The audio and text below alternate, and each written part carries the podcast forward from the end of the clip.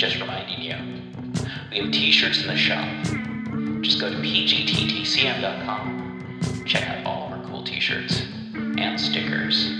Heck, we even got some shower curtains in there. Keep clean, look cool, have cool stickers to put on stuff. Join us on Patreon, get a free sticker.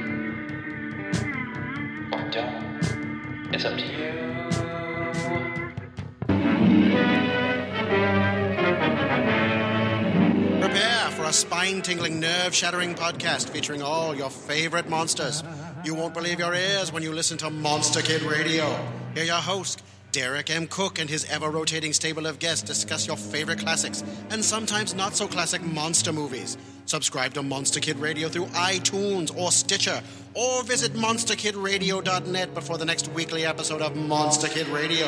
Go through the archives for interviews with Sara Karloff, Victoria Price, and Joel Hodgson. Listen to discussions about movies like Creature from the Black Lagoon, Island of Terror, and King Kong. And don't forget convention coverage from Monster Bash and the H.P. Lovecraft Film Festival. Classic Monsters, Modern Talk, and the head of Rondo Hatton. Only on Monster Kid Radio. This episode is brought to you by California Tea House. California Tea House is a family owned tea store where you can find some of the world's best loose leaf tea and organic herbal tea blends. Like a fine wine, there is no comparison between fine loose leaf and common broken leaf tea bags. So, yeah, no, check them out. Check them out. They have quite a bit of pretty awesome tea collections. I'm a huge fan of their white teas. Uh, they have a tea club that you can join, but you know, they've got green tea, black tea, white tea, oolong, that uh, Rooibos, and herbal tea. They've also got teaware. So check out California Tea House in the show notes. Hey everyone, it's me, DB. New sponsor on the show, Glarry. Glarry offers a great price and better quality goods and services for music lovers. Are you looking for good prices, free shipping, 100% quality guarantee? Glarry's got you covered. Guitars, bass guitars, mandolins, They've got saxophones, trumpets, drums. They've got guitar cases, amplifiers, all the stuff that you need without having to break the bank. Inexpensive doesn't have to mean cheap. Check out the show notes to find more about Glarry. 20 watt amplifiers for under $50. Hard cases for your electric guitar for under 80. Guitars themselves for under $90. Come on, folks, check out the show notes. Get a Glarry. You're listening to KZOM, Oleander Public Radio. I, DB Spitzer, Informer Dave, here once again to talk to you about the Cthulhu mythos, its books, its monsters, its unfortunate human casualties, its timeline in general, and even its tangential bits, like the dreamlands or things of a weird nature that are Lovecraftian leaning. Once more we head into those dark woods, further feeling those malevolent forces upon us. Once again we walk down the lightless stone staircase in the middle of nowhere. You're listening to KZOM. Recording by Mark Nelson. Section 3 The Monsters of Moyen by Arthur J. Burks. Chapter 6 Vanishing Ships. Prester Kleeg, ordered to Madagascar from the secret room, had been merely an operative, honored above others in that he had been one of the few at that time ever to visit the secret room. Now, however, because he had walked closer to Moyen than anyone else, he assumed leadership almost by natural right, and the men who had once deferred to him took orders from him. "Gentlemen," he snapped, while the last words of Moyen still hung in the air of the secret room, "we must fight Moyen from here. The best brains in the United Americas are gathered here, and if Moyen can be beaten, if he can be beaten, he will be beaten from the secret room." A sigh from the lips of Professor Manuel. The President of the United Americas nodded his head, as though he too mutely gave authority into the hands of Prester Kleeg. The other secret agent shifted slightly, but said nothing.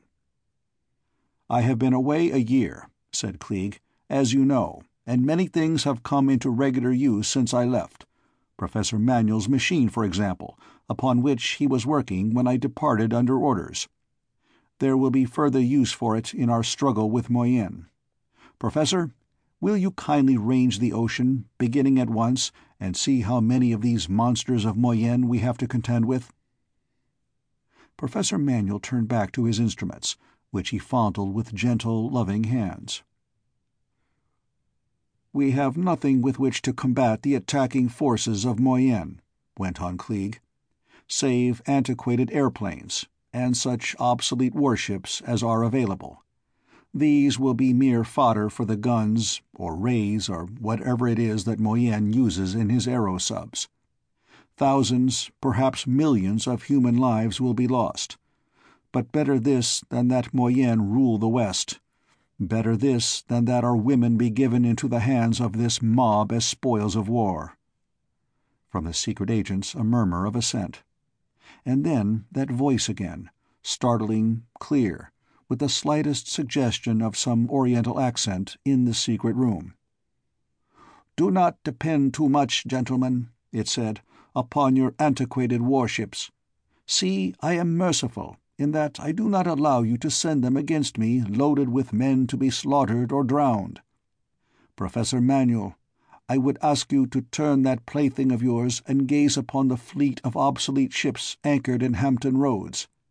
In passing, Professor, I venture to guess that the secret of how I am able to talk with you gentlemen, here in your secret room, is no secret at all to you. Now look!" The secret agents gasped again, in consternation. From the white lips of mouse-like Manuel came mumbled words, even as his hands worked with lightning speed. "His machine is simply a variation of my own. And, gentlemen, compatriots, with it he could as easily project himself, bodily, here into the room with us something like a suppressed scream from one of the men present.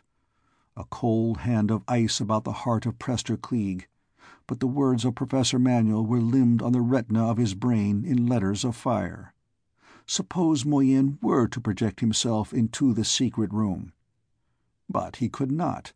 He was no fool, and even these secret agents, most of whom were old and no longer strong, would have torn him limb from limb but those words of Manuel set whirling once more, in a new direction, the thoughts of Prester Kleeg. "Mr. President, gentlemen," it was the voice of Professor Manuel. All eyes turned again to the screen upon which the professor worked his miracles, which today were commonplaces, which yesterday had been undreamed of. Every secret agent recognized the outlines of Hampton Roads, with Norfolk and its towering buildings in the background, and the obsolete warships riding silently at anchor in the roadstead. For three years they had been there, while a procrastinating cabinet, Congress, and Senate had debated their permanent disposal. They represented millions of dollars in money, and were utterly worthless. Prester Kleeg, looking at them now, could see them putting out to sea, loaded with brave-visaged men, volunteering to go to sure destruction to feed the rapacity of Moyen's hordes. Men going out to sea in tubs, singing. But these ships were silent. No plumes of smoke from their funnels. Like floating mausoleums filled with dead hopes, shells of past and departed glories.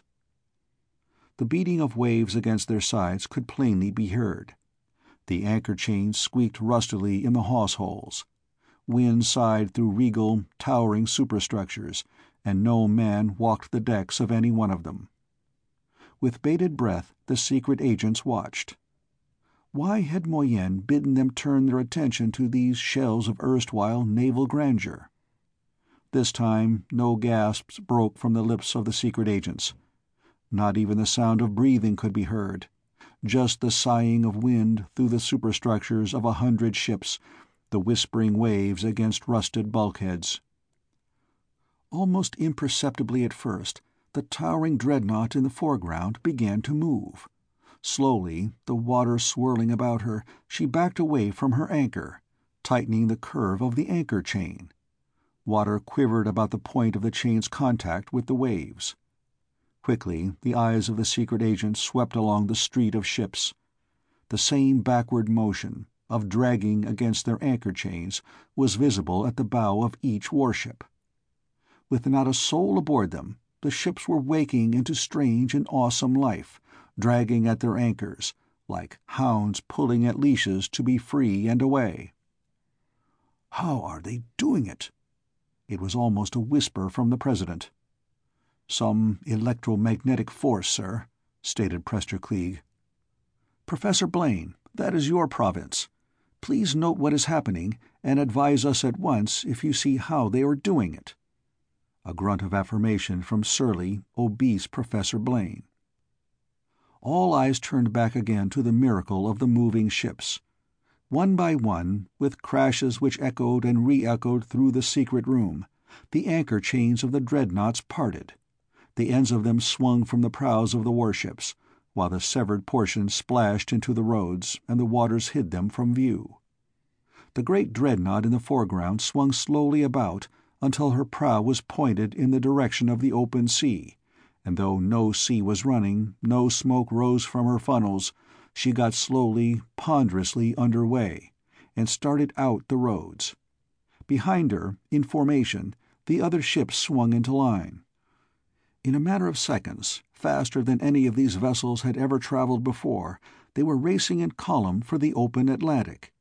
And from the sound apparatus came wails and shrieks of terror, the lamentations of men and women frightened as they had never been frightened before.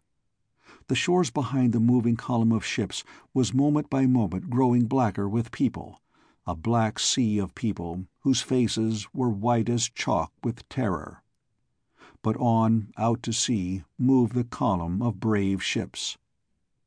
A new note entered into the picture, as from all sides airplanes of many makes swooped in, and swept back and forth over the moving ships, while hooded heads looked out of pits and faces of pilots were aghast at what they saw. A ghost column of ships, moving out to sea, speed increasing moment by moment unbelievably.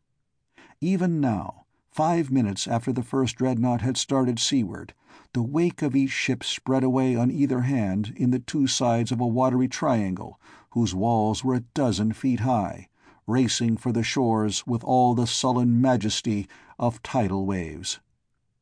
The crowds gave back, and their screams rose into the air in a frightened roar of appalling sound. Even now, so rapidly did the warships travel that many of the planes could throttle down, so that they flew directly above the heaving decks of the runaway warships. "Get word to them," cried Prester Kleeg suddenly. "Get word to them that if they follow the ships out to sea, not a pilot will escape alive." One of the secret agents rose and hurried from the secret room, traveling at top speed for the first of the many doors en route to the broadcasting tower, from which all the planes could be reached at once. Prester Kleeg turned back to the magic screen of Manuel. The warships, water thrown aside by the lifting thrust of their forefeet in mountains that raced landward with ever-increasing fury, were clearing the roads and swinging south by east, heading into the wastes of the Atlantic. As they cleared the land and open water for unnumbered miles lay ahead, the speed of the mighty ships increased to a point where they rode as high on the water as racing launches, and the creaking and groaning of their rusty bolts and spars were a continual paean of protest in the sound apparatus accompanying the showing of the miracle on the screen. "They're heading straight for the spot where that super submarine lies," said the President, and no one answered him. Prester Kleeg, watching, was racing over in his mind what he could recall of his country's armament. Warships were useless as was being proved here before their eyes. But there still remained airplanes in countless numbers, which could be diverted from ocean travel and from routine business to battle this menace of Moyen. But he shuddered as he pictured in his mind's eye the meeting of his country's flower of flying manhood with the monsters of Moyen. His eyes, as he thought, were watching the racing of those ocean greyhounds out to sea. They were now out of sight of land, and still some of the planes followed them. A half hour passed, and then the American pilots, in obedience to the radio signals, turning back from this strange phenomenon of the ghost column of capital ships. Simultaneously, out of the sky dead ahead, dropped the first flight of Moyen's Moyenne's aerosubs. At the same moment, the mysterious power which had dragged the ships to sea was withdrawn, and the warships, with no hands to guide them, swung whither they willed, and floated in as many directions as there were ships under their forward momentum. There were a score of collisions, and some of the ships were in sinking condition even before the aerosubs began their labors. The remaining ships floated high out of the water, because they carried no ballast, and from all sides the aerosubs of Moyen settled to the task of destruction, destruction which was simply a warning of what was to come. Moyen's manner of proving to the Americas the fact that he was all-powerful. "God, what fools!" cried Prester Kleeg. The rearmost of the American aviators had looked back, had seen the first of the aerosubs drop down among the doomed ships. Instantly he turned out to sea again, signaling as he did so to the nearest other planes. And in spite of the radio warning, a hundred planes answered that signal and swept back to investigate this new mystery. "They're going to death," groaned the President. "Yes," said Kleeg softly, "but it saves us ordering others to death.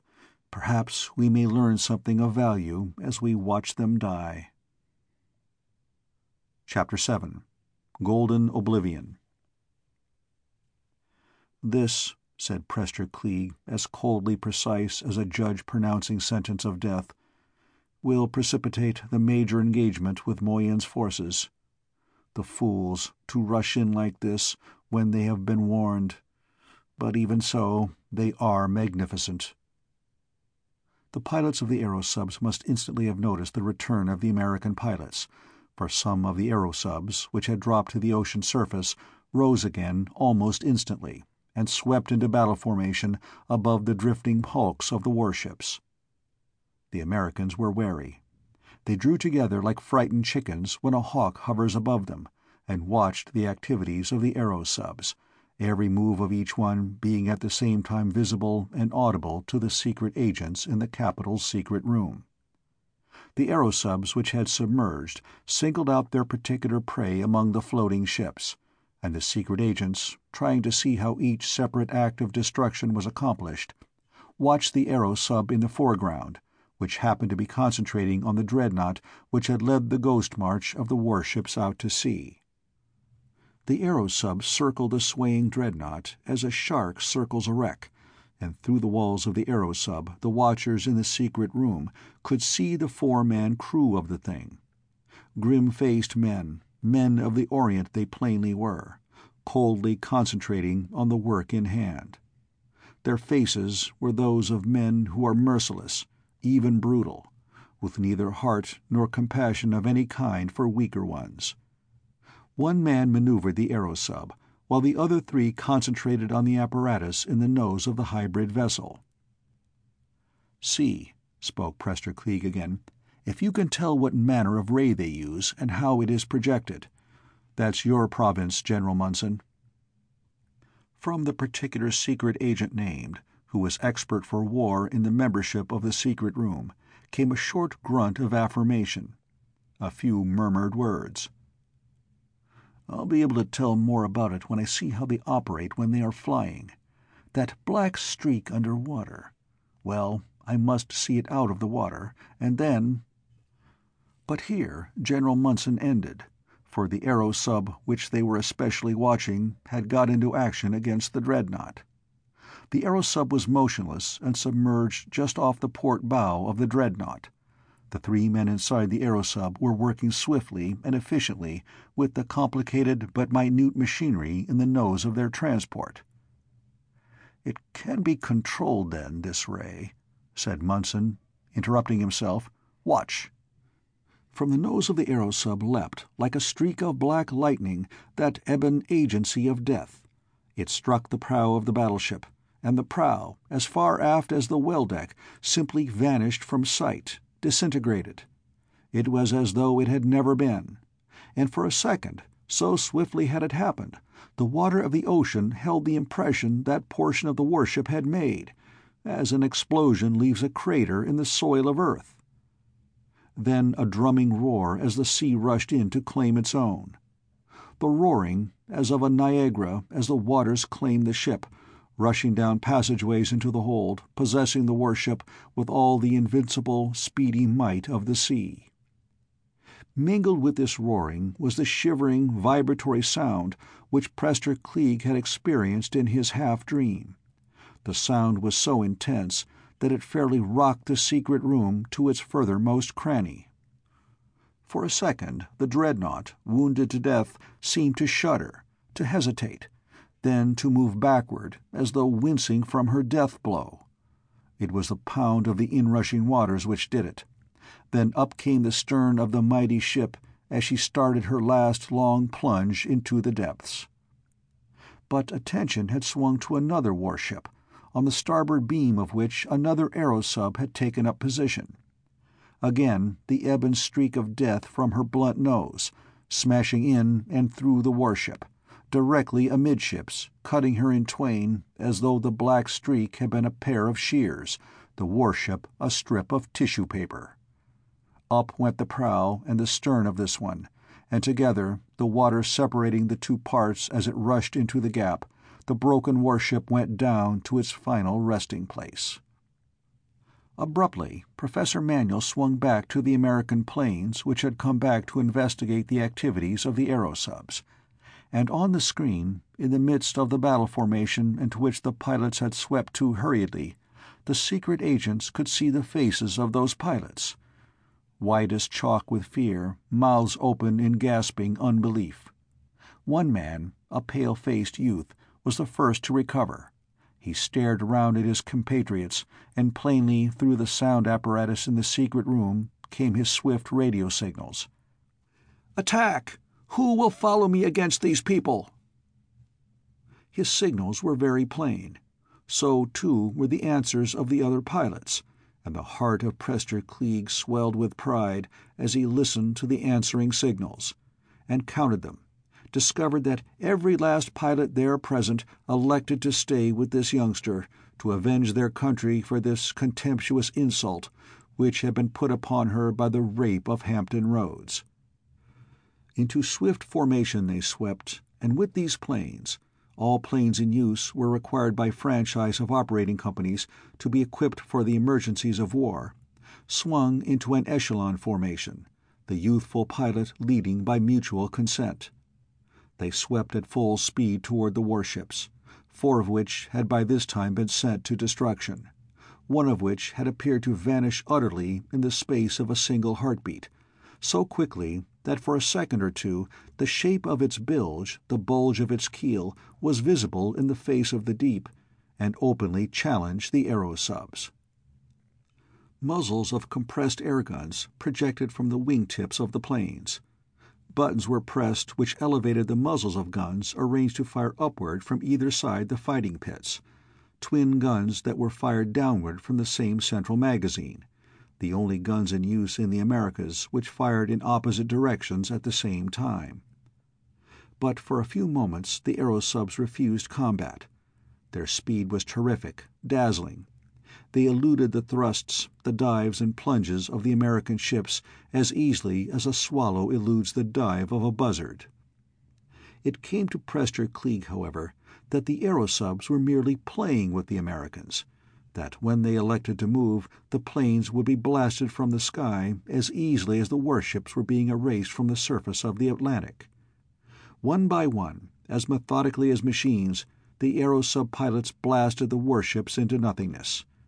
They had their orders, and they went about their performance with a rigidity of discipline which astounded the secret agents.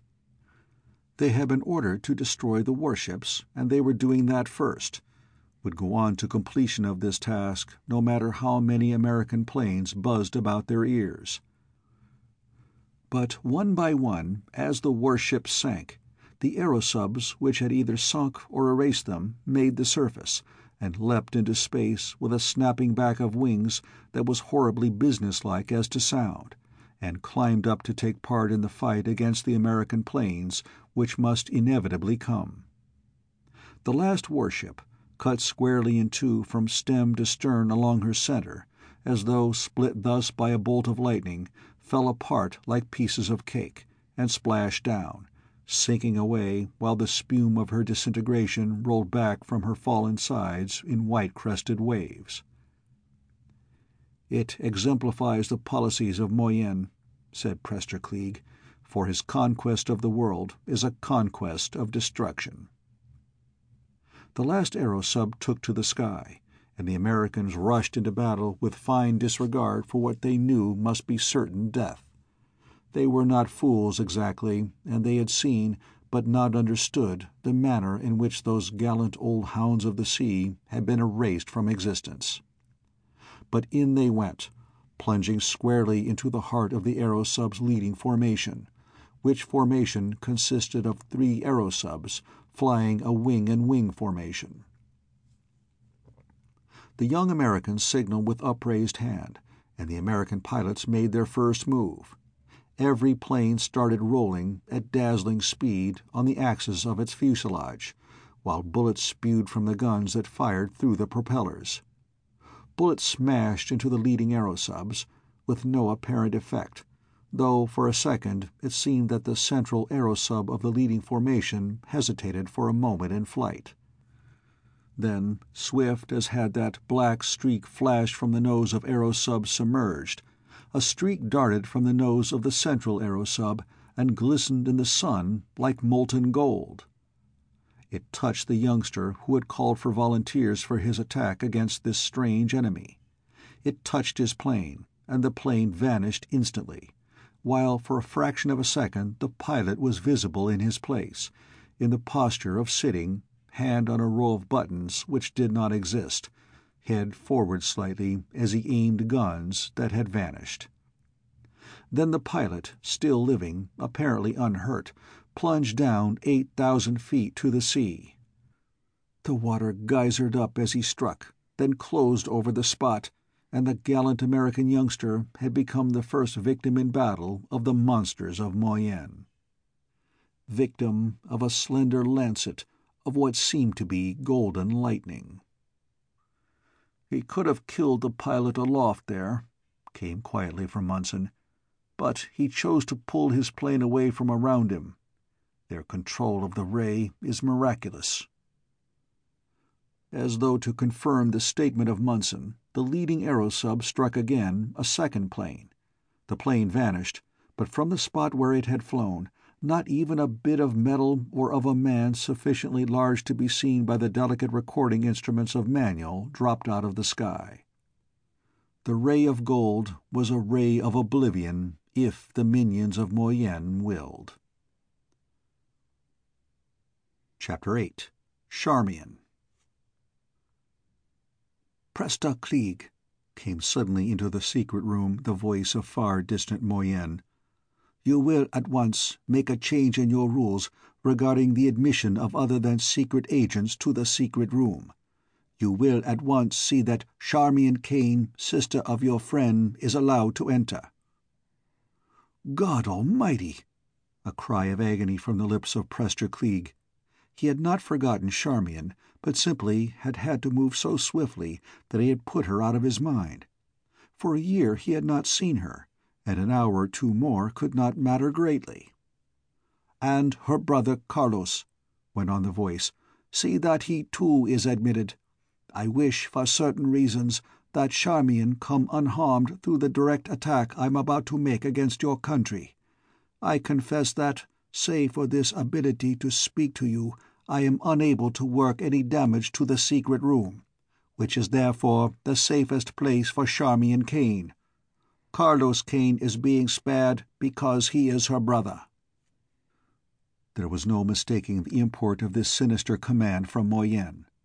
He had singled out Charmian, the best loved of Prester Kleeg, for his attentions, and that he was sure of the success of his attack against the United Americas was proved by the calm assurance of his voice, and the fact that, concentrating on the attack as he must be, he still found time for a thought of Charmian Kane. The hand of ice which had seldom been absent from the heart of Kleeg since he had first seen and heard the voice of Moyen gripped him anew. Blood pounded maddeningly in his temples. Cold sweat bathed his body. But the rest of the secret agents, save to freeze into immobility when the hated voice spoke, gave no sign. They had worries of their own, for no instructions had been given that they bring their own loved ones into the sanctuary of the secret room. As though answering the thoughts of the others, the hated voice spoke again. I regret that I cannot arrange for sanctuary for the loved ones of all of you, for you are gallant antagonists. Why save the few when the many must perish? For I know you will not surrender, however much I approve to you that I am invincible. But Charmian Kane must be saved. God, whispered Kleeg, God! Then spoke General Munson. I think this ray which the Moyennettes use is a variation of the principle used in the intricate machinery of Professor Manuel, though how they render it visible I do not know. But it doesn't matter, and may be only a blind. You'll note that when the black streak, or the golden ray, strikes anything, that thing instantly disintegrates. A certain pitch of resonance will break a pane of glass. It's a matter of vibration, solely, wherein the molecules composing any object animate or inanimate are hurled in all directions instantaneously. Professor Manuel's apparatus, the vibration retarder, is able to recapture the vibrations, speeding outward endlessly through space, and to reconstruct and draw back to visibility the objects destroyed by this visible vibratory ray, whatever it is. This problem, then, falls into the province of Professor Manuel. Through the heart and soul of Prester Kleeg there suddenly flowed a great surge of hope. General Munson, if you will operate the machinery of the vibration retarder, I wish to talk with Professor Manuel. Instantly, efficiently, without a word in reply to the eager command of Prester Kleeg, General Munson relieved Professor Manuel at the apparatus which Manuel called the vibration retarder, his invention which he had combined with audible teleview to complete this visual miracle of the secret room. Professor Manuel stepped to where Prester Kleeg was sitting. Prester Kleeg put fingers to his lips for silence and an expression of surprise crossed the wrinkled, dead-white face of the professor. Before Kleeg could speak, however, there came a signal from somewhere outside the secret room, a signal which said that the doors were being opened and that a personage was coming. The secret agents looked at one another in surprise, for every man who had a right to be inside the secret room was already present. "I know," said Kleeg, his face a mask of terror. It is Charmian and Carlos Kane. Moyen, the devil, has managed to make sure of obedience to his orders. The secret agents turned back to the screen, upon which the view of the first aerial brush of the American flyers with the minions of Moyen in their aerosubs was drawing to a terrible close. For as the aerosub commanders had played with the warships, which had no human beings aboard them, so now did they play with the planes of the Americas. One American flyer, startled into a frenzy by the fate of his fellows, put his helicopter into action and leapt madly out of the midst of the battle. Instantly an aerosub zoomed skyward after him. Again that golden streak of light from the nose of an aerosub, and the helicopter vanes and the slender staff upon whose tip they whirled vanished, shorn short off above the vane grooves in the top of the wing. The plane dropped away, fluttering like a falling leaf for a moment before the aviator started his three propellers again. A cheer broke from the lips of Prester Kleeg as he watched. The commander of that particular aerosub, apparently contemptuous of this flyer, who had tried to cut out of the fight, allowed him to fall away unmolested.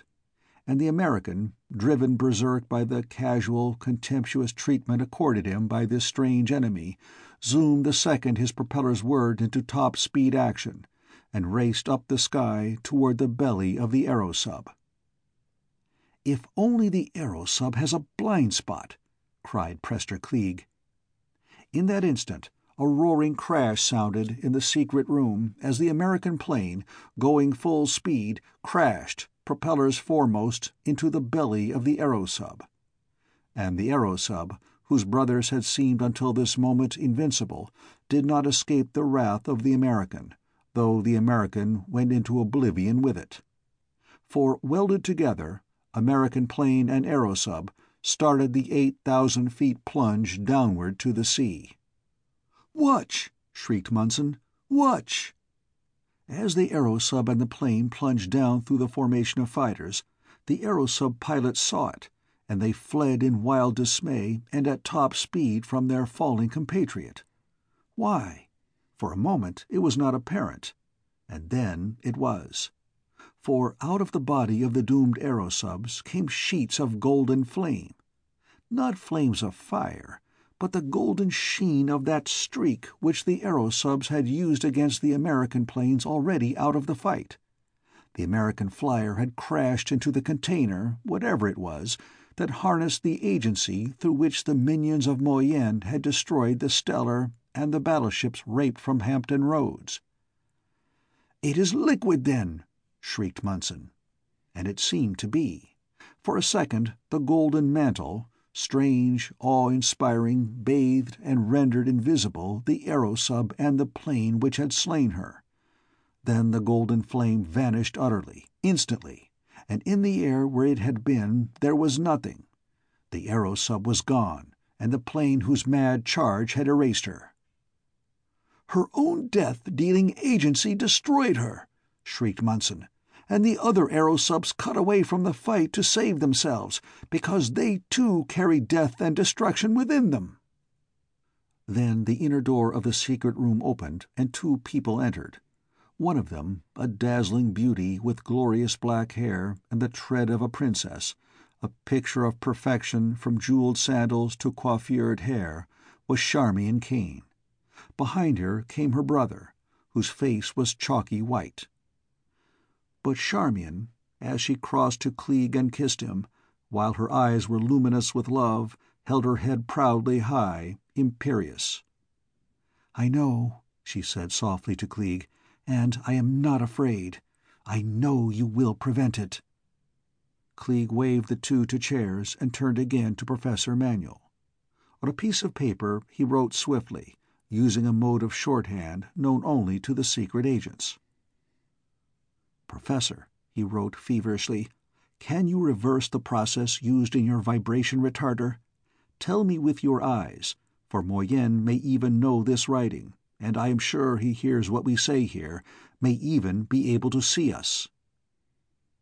Professor Manuel started and stared deeply into the eyes of Prester Kleeg. His face grew thoughtful. He brushed his slender hand over the massive dome of his brow. Hope burned high in the heart of Prester Kleeg. Then, despite Kleeg's instructions to answer merely by the expression in his eyes, Professor Manuel leaned forward and wrote quickly on the piece of paper Kleeg had used. Two hours. Nothing else, no explanations. But Prester Kleeg knew. Manuel believed he could do it, but he needed two hours in which to perfect his theory and make it workable. Kleeg knew that he had been able to do it in two years or two decades, but still would have been in the nature of a miracle. But two hours. And Moyen had said that he was preparing to attack at once. In two hours Moyen, unless the Americas fought against him with every resource at their command, could depopulate half the Western world. Kleeg looked back to the screen. There was not a single American plane in the sky above the graveyard of those vanished warships. And the aerosubs, swift flying as the wind, were racing back to the mother ship scores of miles away. Munson worked with the vibration retarder, the sound and vision devices, ranging the sea off the coast to either side of that huge, suspended fortress which was the mother submarine of the aerosubs.